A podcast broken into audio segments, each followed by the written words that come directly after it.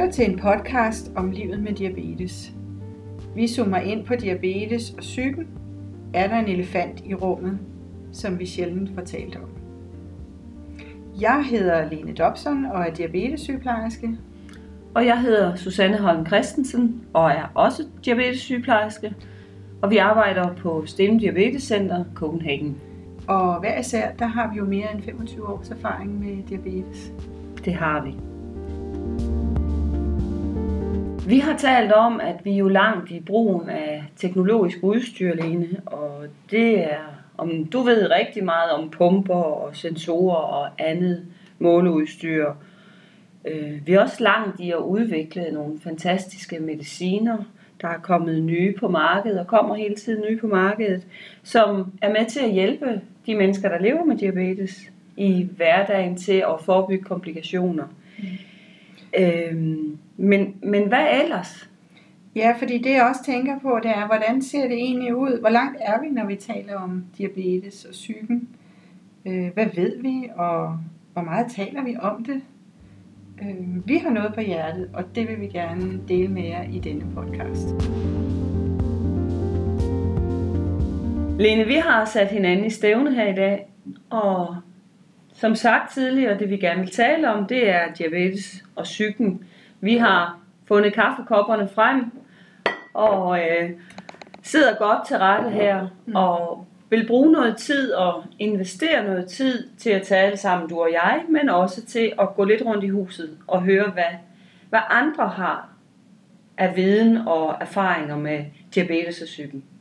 Vi var jo faktisk også så heldige, Susanne, i december, faktisk helt tilbage i 2019, øh, og deltage i en workshop med tre ret store internationale forskere øh, inden for diabetes stress.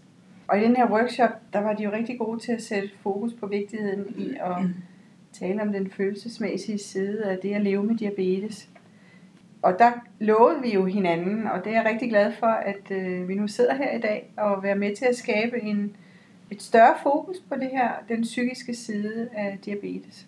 Så det vi gerne vil, det er jo at skabe en større opmærksomhed på emnet. Ja, fordi det jo ofte er svært måske at få talt om. Ja. Både for os som behandlere, men, men vi hører jo også historier fra dem, der har det hver dag, dem der lever med diabetes hver dag. Mm. Ja, fordi hvordan er det i virkeligheden, de har det i hverdagen med diabetes? Hvad er det, der er svært? Eller besværligt. Ja, og hvornår er det særligt udfordrende? Hvad har de egentlig brug af støtte til? Ja. ja. Det er et rigtig interessant spørgsmål. Mm. Nu underviser vi jo også mange andre sundhedsprofessionelle, sygeplejersker særligt, også læger, sociale sundhedsassistenter nogle gange. Og vi hører jo fra kursister på vores kurser, at de synes, det er svært både at finde tiden, men faktisk også mod til at få drejet samtalen ind på de her mere bløde dele af samtalen, de psykiske dilemmaer, dimensioner i det at leve et liv med diabetes 24-7. Og det er jo lidt der, elefanten i rummet kommer ind, ikke? Det, det er det jo. Øh, at kende fornemmelsen af, det gør jeg da også det her med, der er faktisk noget, vi ikke får talt om her. Ja. Mm. Og nogle gange kan det jo være tidsfaktoren, der, der gør, at man tænker, nej, nah, det er nok ikke, nej, det gemmer vi til næste gang. Man kan sige, at man lidt nogle gange overhører nogle hentydninger. Ja.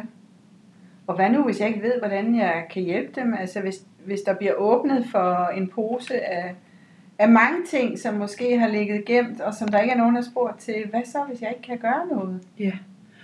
Og man kan sige, det som, som vi jo også taler om nogle gange, det er, måske er det ikke altid det at skulle gøre noget. Mm. Måske er det mere at ture og være sammen med den person, man sidder over for, også i det, der kan være svært, uden at vi har løsningen, men vi har mod til at være til stede og lytte.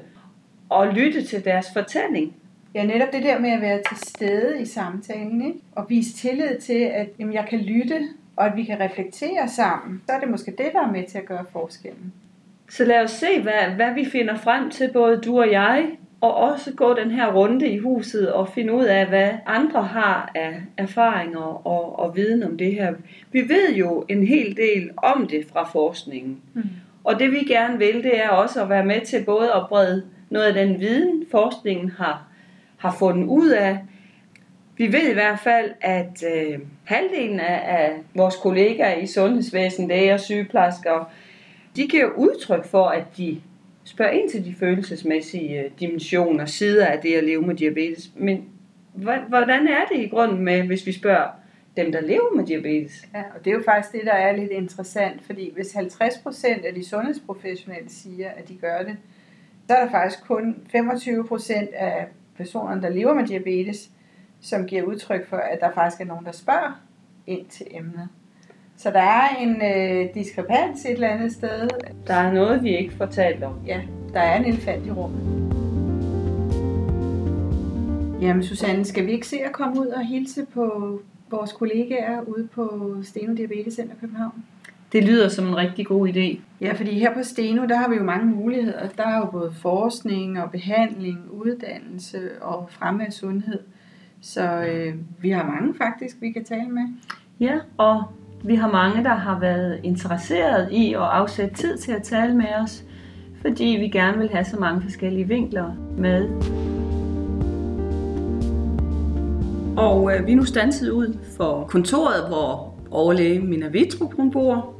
Og øh, vi går ind og ser, om hun skulle være herinde. Hej Mina. Jamen hej, hvor hyggeligt. Og tak fordi vi måtte komme forbi. Ja, men I er velkomne.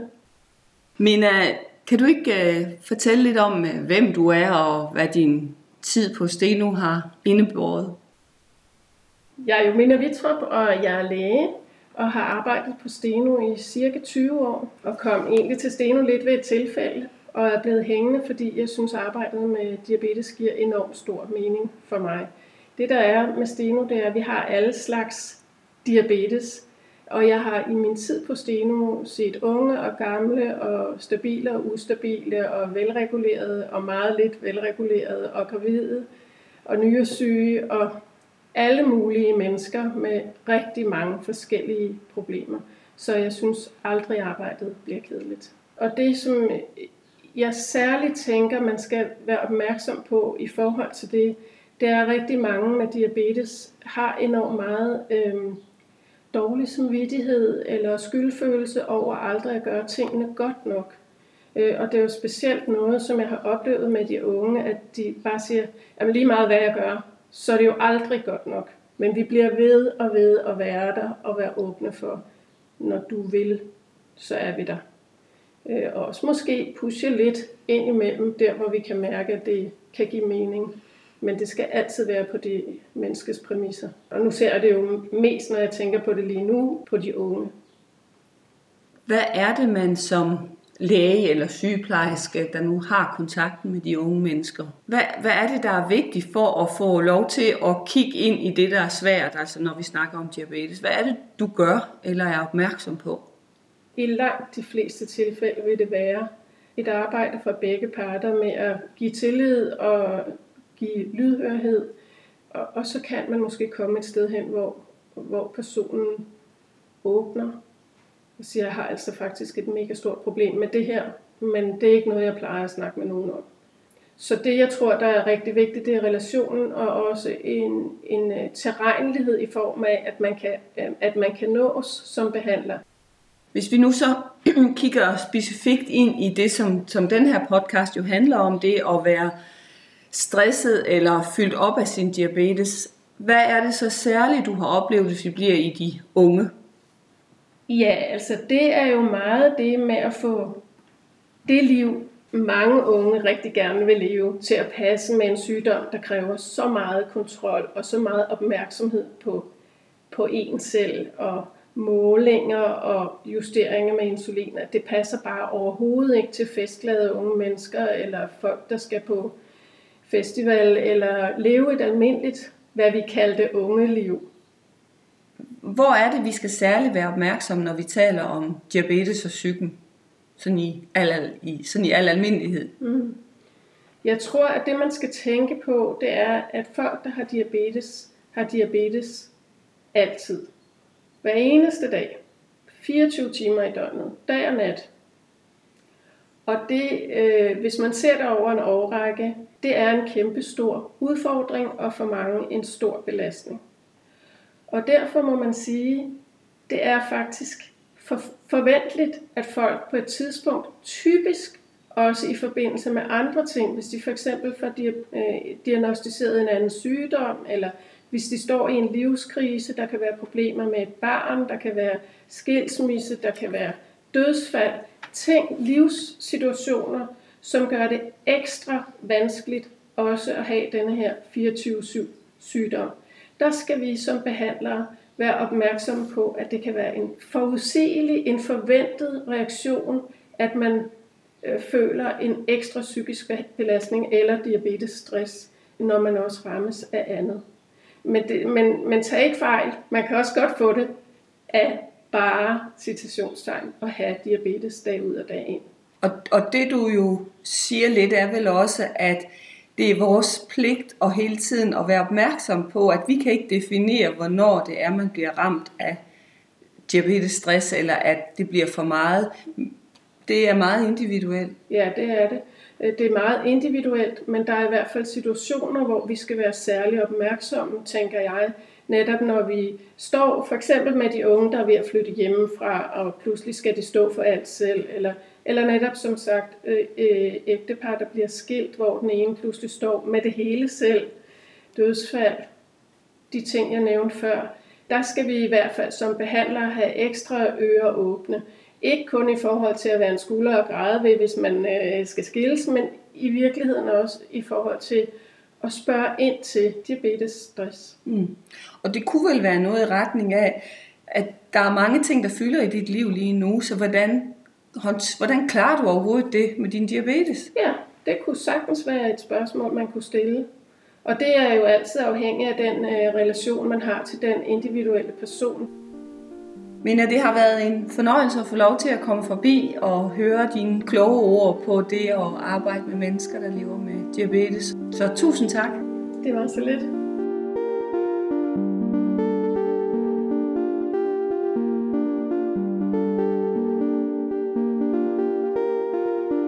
Nu har Susanne og jeg bevæget os lidt mere rundt i huset her på Steno Diabetes Center, og nu står vi så uden for døren, hvor man forsker i diabetes og de psykologiske aspekter. Vi har spurgt to af forskerne, Vibeke Stener og Lina Arde Jonsen, om de lige havde lyst til at tale lidt mere, så vi vil lige gå ind og se, om de er der.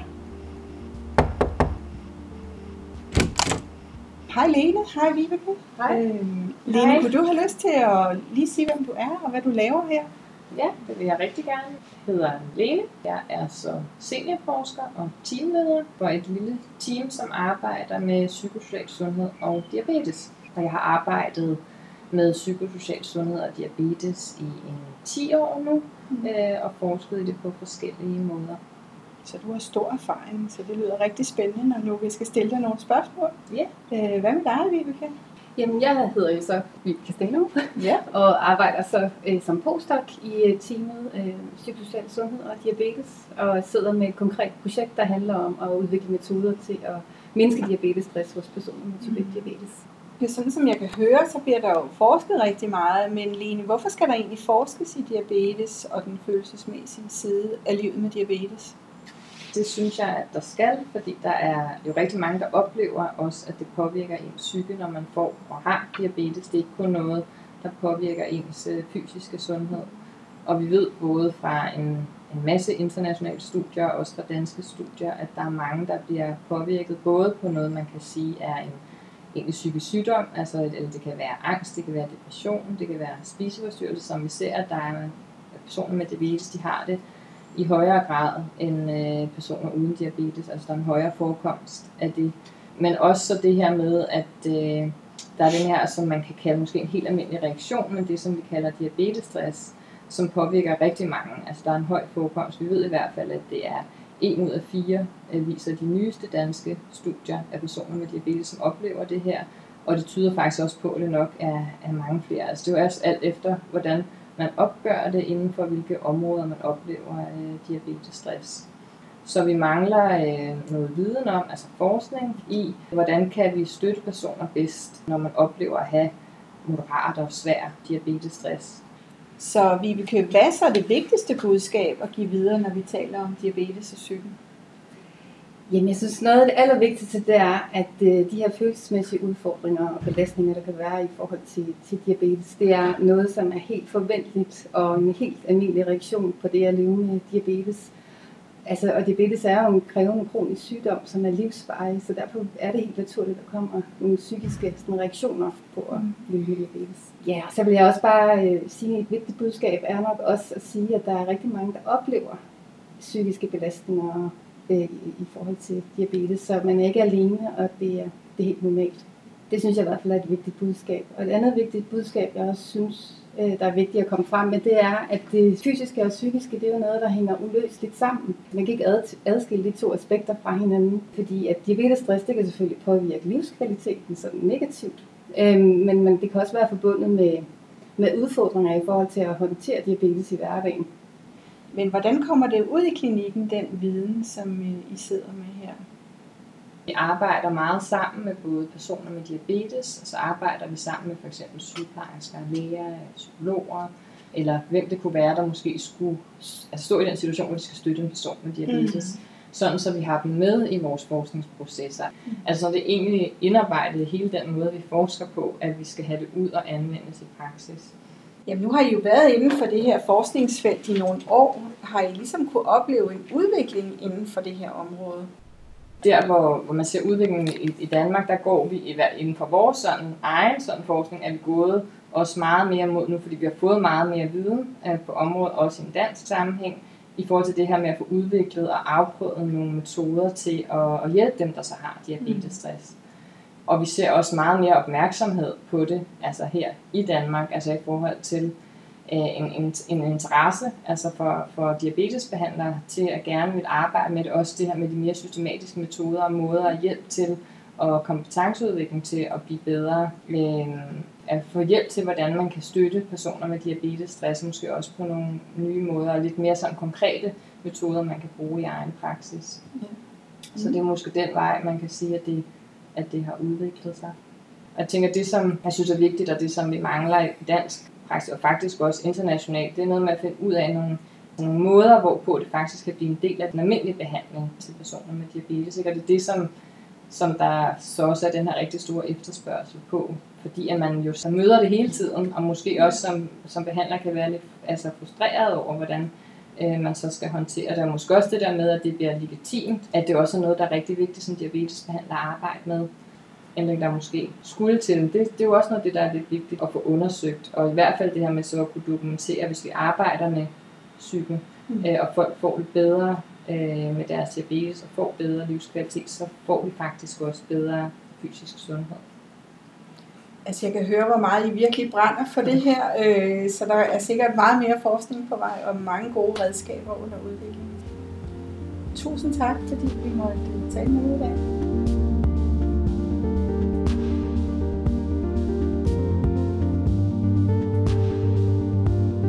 Vi er nu nået op på øverste etage, hvor vi har aftalt at mødes med Peter Rossing.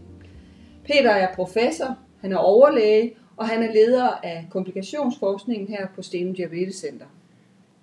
Jamen tak Peter, fordi at du har afsat tid til at komme og snakke med os. Jamen tak fordi jeg måtte komme. Det vi gerne vil snakke med dig om, det er jo, hvad er dine erfaringer, øh, når du øh, sidder med patienter i ambulatoriet i forhold til, at du ser patienter, der har komplikationer eller er i yderst risiko for komplikationer. Hvordan er det, de reagerer på? Og hvad oplever du, der sker hos dem? Det er et meget øh, bredt spektrum af reaktioner jo, og sådan er mennesker jo forskellige, men på den måde, at nu arbejder jeg meget med nyrekomplikationer, som jo kan ende med behov for dialyse eller transplantation eller død, øh, som jo er meget alvorligt, men som folk ikke nødvendigvis forstår i de tidlige faser. Og vi har faktisk undersøgt, om det gjorde noget ved folk, at de fandt ud af, om de havde risiko for nyresygdom. Det gjorde det ikke. Det bekymrer sådan set ikke folk, hvis man måler på stressniveau med forskellige tests. Men omvendt er det selvfølgelig også klart, at der er nogen, der ja, nærmest får ødelagt deres liv af bekymring om, at de er måske på vej til dialyse eller transplantation. Det spænder meget vidt, hvordan folk reagerer på de her komplikationer, og komplikationer er selvfølgelig også forskellige, fordi blindhed er en komplikation, hvor man kan sige, det er meget nemt at forstå, øh, eller umiddelbart, hvad konsekvensen af ikke at kunne se er. Så det tror jeg bekymrer rigtig mange, mens det med nyrerne og hjertet, det tænker man ligger langt ude i fremtiden, og ikke nødvendigvis noget, man bekymrer sig om. Omvendt så tror jeg også, at blandt øh, måske især type 1 diabetes, ser man nogen, som blev diagnostiseret for mange år siden, og som nærmest fik at vide, at de bliver ikke ret gamle. Øh, du kommer til at dø af det her, inden du er blevet voksen. Og som måske har været indlagt øh, som unge eller børn, sammen med ældre med mange års diabetesvarighed, med amputationer eller blindhed, og har haft hele livet en redsel for, hvor galt det kunne gå. Og øh, så, så tror jeg, at de her mange forskellige reaktioner eller indtryk, og øh, at det fylder meget forskelligt hos folk, og, og at det nok også øh, afhænger meget af, hvor fortrolige folk er med, hvad en komplikation egentlig er, eller kan betyde for folk. Kunne du ikke give mig også et par eksempler på, hvad er det, du kan se? Altså, hvordan, hvad fylder hos nogle af dem? Hvad er det, de bekymrer sig så mere konkret om? Jamen, det kan være bekymring om, at dialyse øh, er en form for behandling, der er nødvendig, når nyren ikke fungerer, hvor man flere gange om ugen i mange timer skal være forbundet til en maskine, der renser blodet. Og angsten om, hvad det vil gøre ved ens liv, og hvordan det vil begrænse ens muligheder for at rejse, eller øh, frihed til at gøre, hvad man vil, er for nogen fuldstændig ødelæggende. Mm. Og selvom det måske aldrig bliver aktuelt, eller selvom det måske først bliver aktuelt om nogle år, så kan tanken om, hvor forfærdeligt det er, være totalt ødelæggende for livet. Og føre til, at man får depressioner, eller at man øh, altså virkelig får, får ødelagt i sit liv, hvor for hovedparten med diabetes, så er det vel en risiko på sigt, øh, men, men ikke noget, der nødvendigvis overskygger alt andet. Så er det nok mere hverdagen og den praktiske regulation af blodsukker og angsten for at få for lavt blodsukker, der fylder. Så, så man kan sige, øh, det er, det er meget forskelligt, og, og jeg ser nogen, som, altså, hvor virkelig de har fået ødelagt deres liv, kan man sige, hvor man kan sige, jamen, kunne du ikke bare nyde den del, der var tilbage nu, og så kan det godt være, at det ikke er 30 år, men er 5 år, så skal du i dialyse, men, men få noget godt ud af de 5 år, og i stedet bliver de brugt på at være meget bekymret for, hvordan det bliver at komme i dialyse. Og selvfølgelig er der også nogen, der træffer det valg. Dialyse, det lyder så forfærdeligt, det vil jeg ikke. Øh, så hvis det kommer der til, at min nyre svigter, så dør jeg. Hvad gør du, når du nu sidder i de her samtaler og for at kunne øh, støtte dem bedst muligt og, og, og hjælpe dem? Jeg prøver at øh, afklare med folk, hvad, hvor meget det her øh, fylder og, og diskutere problemerne man kan sige, der, der er jo ligesom en information eller øh, faktapræget information om, hvor stort problemet er, eller hvor alvorlige konsekvenserne er. Og så er der noget mere emotionelt, som jo kan være helt irrationelt, for det kan være en frygt for noget, som man kan sige teoretisk kan ske, men er, er meget usandsynligt.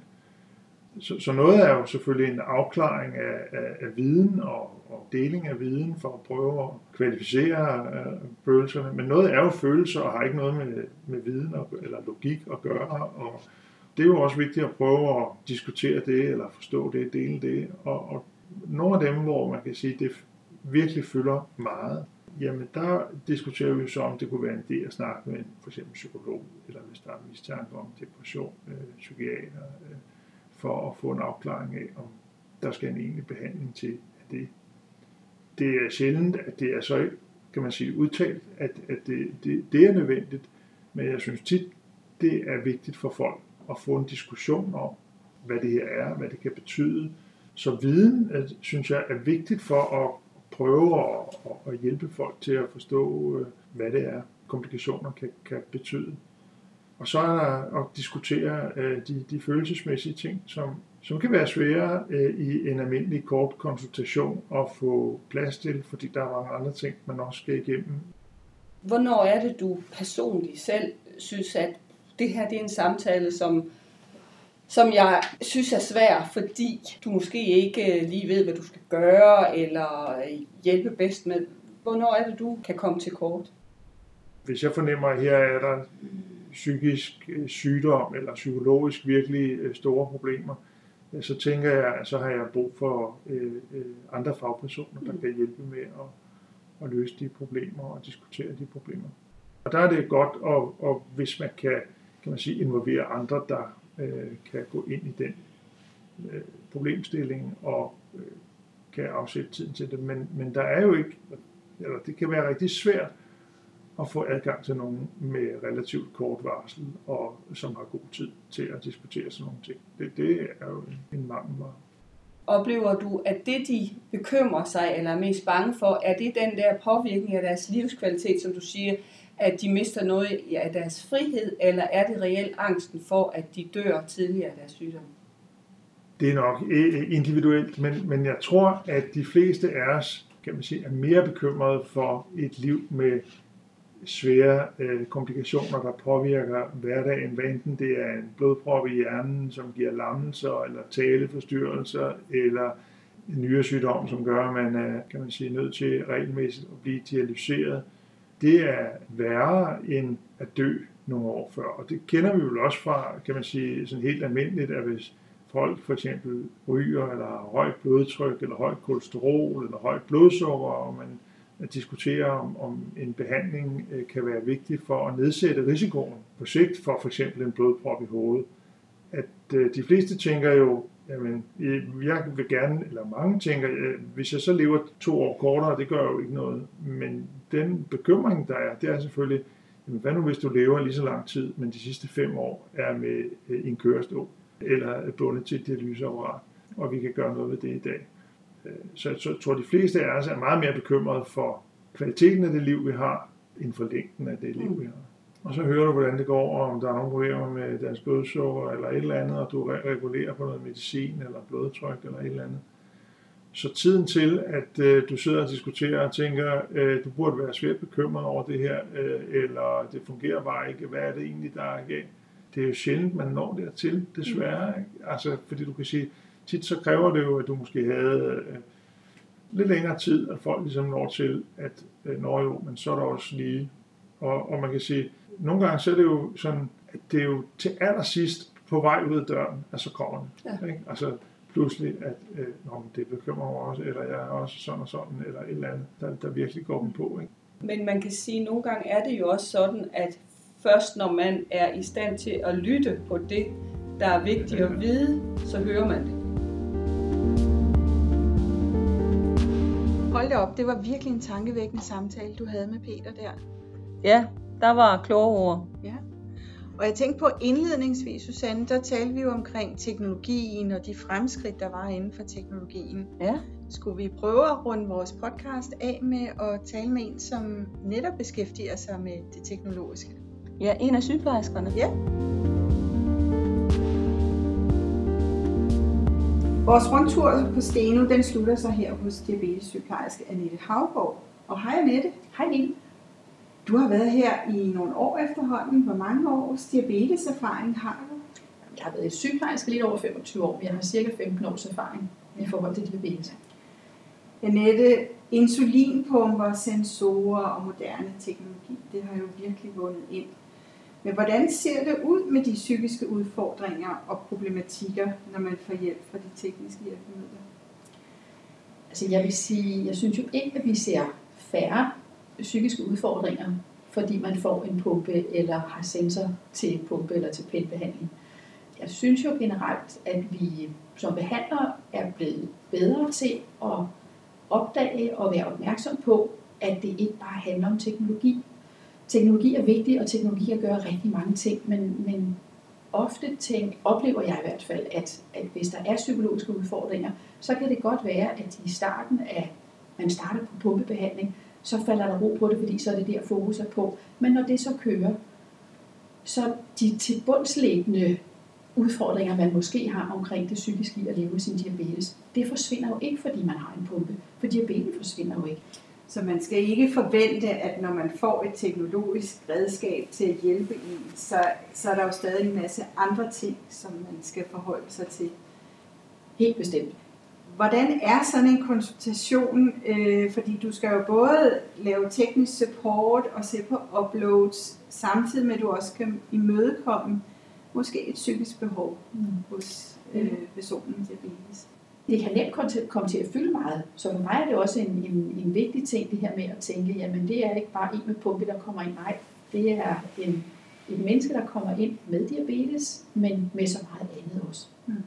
Hvis ikke, at jeg har en fornemmelse og en forståelse af, hvad er det, det her menneske lige præcis går og slås med i øjeblikket, hvad er det, der fylder lige nu, så kan det jo godt være, at det slet ikke hjælper noget af det tekniske, jeg gør, hvis det er nogle helt andre ting, der fylder. Det jeg også tænker på, det er, når man sidder i en travl hverdag, hvordan er det så lige du som sygeplejerske ved, der er faktisk en elefant i rummet, som vi også kalder den her podcast. Der er noget, som, øh, som ligger bag ved nogle af de her besværligheder, som personen overfor mig har. Hvordan adresserer du det? Når man kender vedkommende godt, så, så har, får man jo også tit en fornemmelse af, at der er et eller andet her, der, der ikke er helt som det plejer. Øh, og man kan sige, vedkommende har også tit nemmere ved at lukke op, altså fortælle, hvad er det, det handler om det her. Når jeg prøver at stille det her åbne spørgsmål til start, har du noget i dag, der fylder, eller noget, der er vigtigt for dig? Så Annette, når du nu sidder over for personen med diabetes, hvordan er det så, du anerkender, at det faktisk er hårdt at leve med diabetes til tider, og at, at det kan være en naturlig del af livet med diabetes og føle sig stresset? Der bruger jeg jo ofte det, at jeg anerkender helt klart, at det er det, de oplever og føler, og i tale sætter tit, at det her, det hører jeg fra mange andre også. Og gi- prøver at give oplevelsen af, at de ikke er alene om det her, at de er i samme båd som mange andre. Øh, og forsøger faktisk også nogle gange at skabe kontakt eller formidle kontakt ud til, hvor har de mulighed for at kunne snakke med andre i samme båd. Om man er ung eller gammel, men der tænker jeg tit, det handler meget om det der. Men vi oplever det, for det er lidt sjovt, vi oplever det faktisk tit på vores pumpekurser, at nogle af dem, der sidder der, der sidder de en 6 mennesker og skal starte på pumpe, hvor vi snakker teknologi. Nogle af dem har stort set aldrig snakket med andre med diabetes. Og det er pludselig at sidde sammen med nogle andre, og vi kan jo bare sidde og lytte, og nogle gange, jeg, jeg smiler helt indvendigt på den der oplevelse af, Nå, er det også sådan, du oplever det? Jamen, det har jeg også tit prøvet.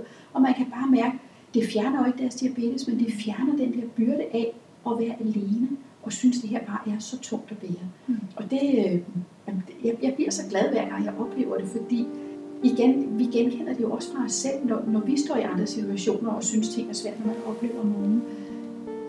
Ikke at, at det fjerner oplevelsen, men bare det, at man ikke er alene om det. Det gør jo tit, at det er lettere at bære.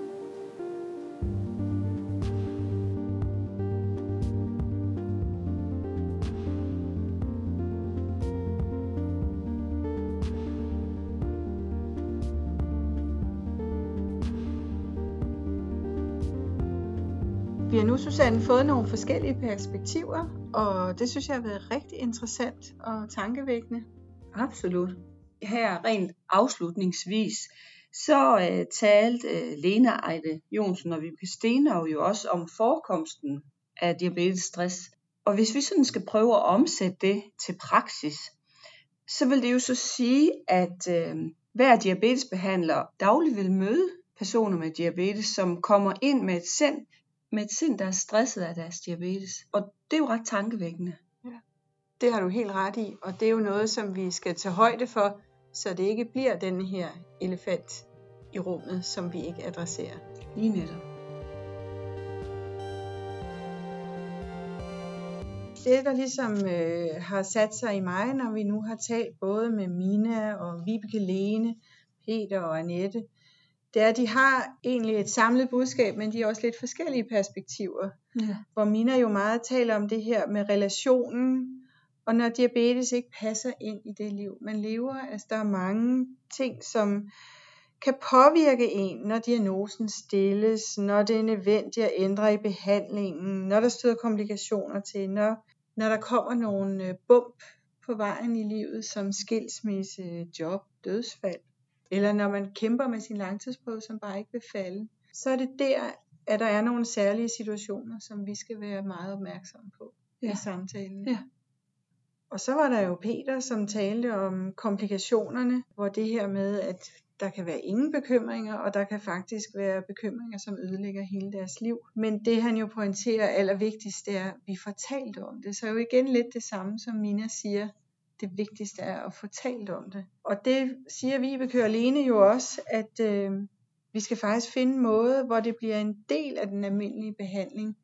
Finde nogle metoder, så vi kan få talt om det, når vi nu mødes i forholdsvis kort tidsinterval med personen med diabetes. Fordi langt størstedelen af tiden, der er personer med diabetes jo alene.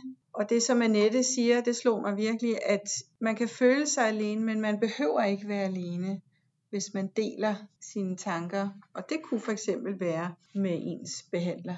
Ja. Og der er jo udkommet en, øh, en praktisk guide, som faktisk er udkommet til øh, diabetesbehandlere, og som er øh, med fokus på den psykiske del af det at leve med diabetes. Og noget af det, øh, som, som den øh, fremhæver, det er, at øh, den bedste støtte til at håndtere diabetes, stress eller de følelsesmæssige sider af det at leve med diabetes, det gives bedst af diabetesbehandlere.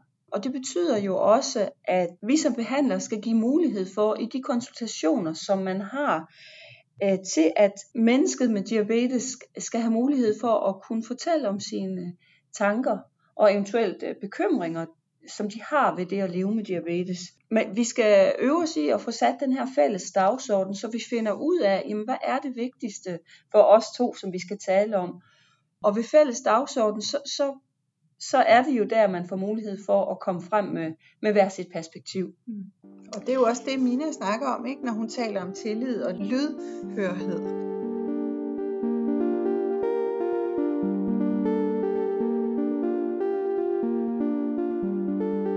Og, og man kan sige, noget af det, som vi hele tiden skal huske, det er, at noget af det vigtigste, og det, der er muligt i samtalen, det er at tillade eller forsøge at normalisere de negative følelser om at leve med diabetes, eller om de tanker, man har med diabetes.